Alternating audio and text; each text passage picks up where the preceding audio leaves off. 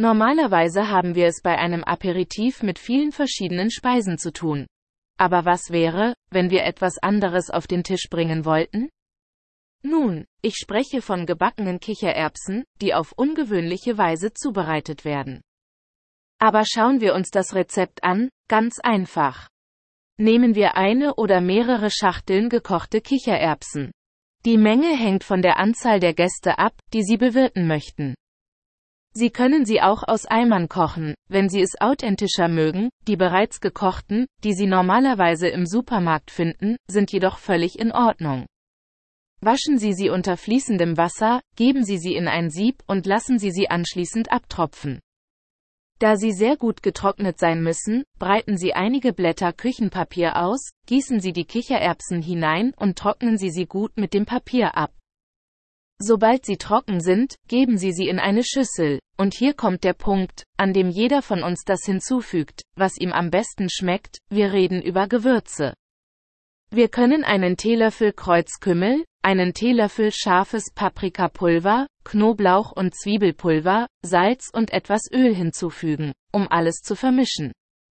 Geben Sie jedoch das ein, was Ihnen am besten schmeckt, die Gewürze, die Sie bevorzugen. Sie können den scharfen Paprika durch den süßen ersetzen und Curry. Sie können auch zwei Sorten Kichererbsen zubereiten, die unterschiedlich gewürzt sind. Wenn sie fertig sind, vermischen Sie alles gut mit einem Löffel. Wenn Sie eine Heißluftfritteuse haben, bereiten Sie diese mit einem Blatt Pergamentpapier auf der Unterseite vor, um sie nicht zu sehr zu verschmutzen, und gießen Sie die gewürzten Kichererbsen hinein, teilen Sie sie gut auf, damit die Luft durchströmt und sie knusprig werden. Nun die Temperatur bei 190 200 eines Grads für 11 Minuten einschalten. Während die Fritteuse in Betrieb ist, öffnen Sie die Schublade, überprüfen Sie den Garvorgang und mischen Sie die Kichererbsen ein wenig. Auch weil nicht alle Heißluftfritteusen gleich sind und daher möglicherweise die Temperatur bei einer genau ist und bei einer anderen möglicherweise auch hoch.